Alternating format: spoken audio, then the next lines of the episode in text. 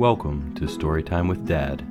Today, we will be reading Dark Pony. Once upon a time, there was a pony named Dark. Every night, he took little people to Sleepy Town.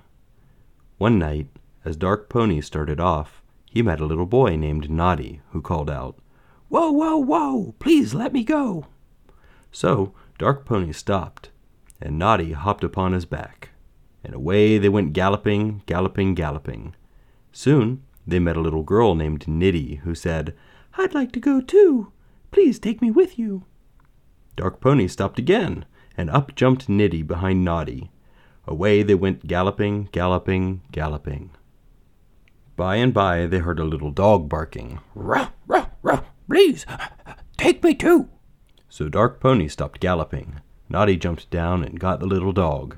He tucked him under his arm and jumped upon the pony, and Dark Pony went galloping, galloping, galloping. Next, they saw a little cat who cried, Meow, meow, please take me too. Dark Pony stopped galloping. Off jumped Nitty and picked up Kitty Cat and held her in her lap. Away they went, galloping, galloping, galloping. As they were passing a farmhouse, out from his coop flew Mr. Rooster crowing, Cock a doodle doo! Won't you please take me too? When Dark Pony stopped for Mr. Rooster, he flew up and landed on Dark Pony's back behind Nitty, and then away they went, galloping, galloping, galloping.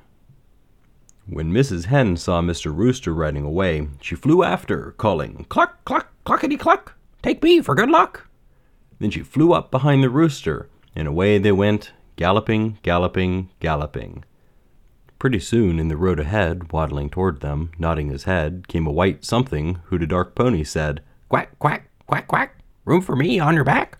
Guess what it was? Yes, a duck! When Dark Pony stopped, it flew upon his back. There was just enough room for it to sit up close next to Mrs. Hen, and away they went, galloping, galloping, galloping. As they were riding through the wood, up jumped a little gray squirrel from a tree.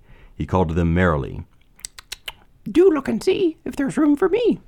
Noddy said there was room for one more, so the little squirrel jumped upon Dark Pony. Away they went, galloping, galloping, galloping. A little further on, as they were looking down, they saw a little quail all dressed in brown. He ran toward them, whistling.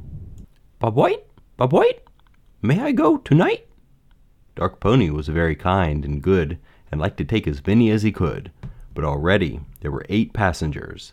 Where to put the ninth was a puzzle.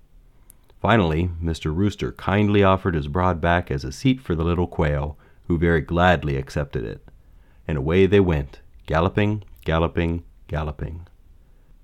Pretty soon, from the top of a tree, flew a big bird as black as could be. Straight toward them as they rode, along he swiftly flew, singing this song. Caw, caw, caw, caw! Is there room for one more? Now certainly it did not seem so, but Nitty, feeling sorry for the crow, who longed so very much to go, kindly to it said, You may sit here on my head. But Dark Pony said, Oh no, oh no, on my head you go, right between my eyes, you know. Sure enough, there was just room for the black crow, and away they went, galloping, galloping, galloping. What a happy company they were, each one of the ten in his own way, humming a song as they galloped along. Soon the song grew soft and low. Slowly now did Dark Pony go. Finally, every eye was closing, and by the time they were all dozing, Dark Pony, with head bowed down, passed through the gate of Sleepy Town. The end. Dark Pony isn't very long, but it is charming. Obviously, it's meant to entice little ones to go to sleep, not necessarily to draw a moral or lesson from. But, being a dad, I can appreciate that the Dark Pony always had room for others on his back.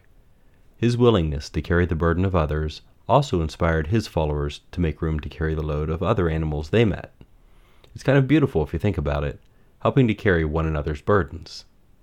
If you've ever had a difficult time in life and needed a strong shoulder to cry on, then you can probably relate. It's my hope that we'll all pay it forward. If someone else has helped you along in your life, first, recognize the good they've done. Second, try to give that same help back to someone else in need. It's one small way you can make the world better, but also it'll help build fulfillment and contentment within yourself. If you enjoy these stories, don't forget to rate Storytime with Dad. Also, if there's a story you want me to read, send an email or feedback to hello at storytimewithdad.com or tweet me at dadstorytime. Thanks for listening. We'll see you next time.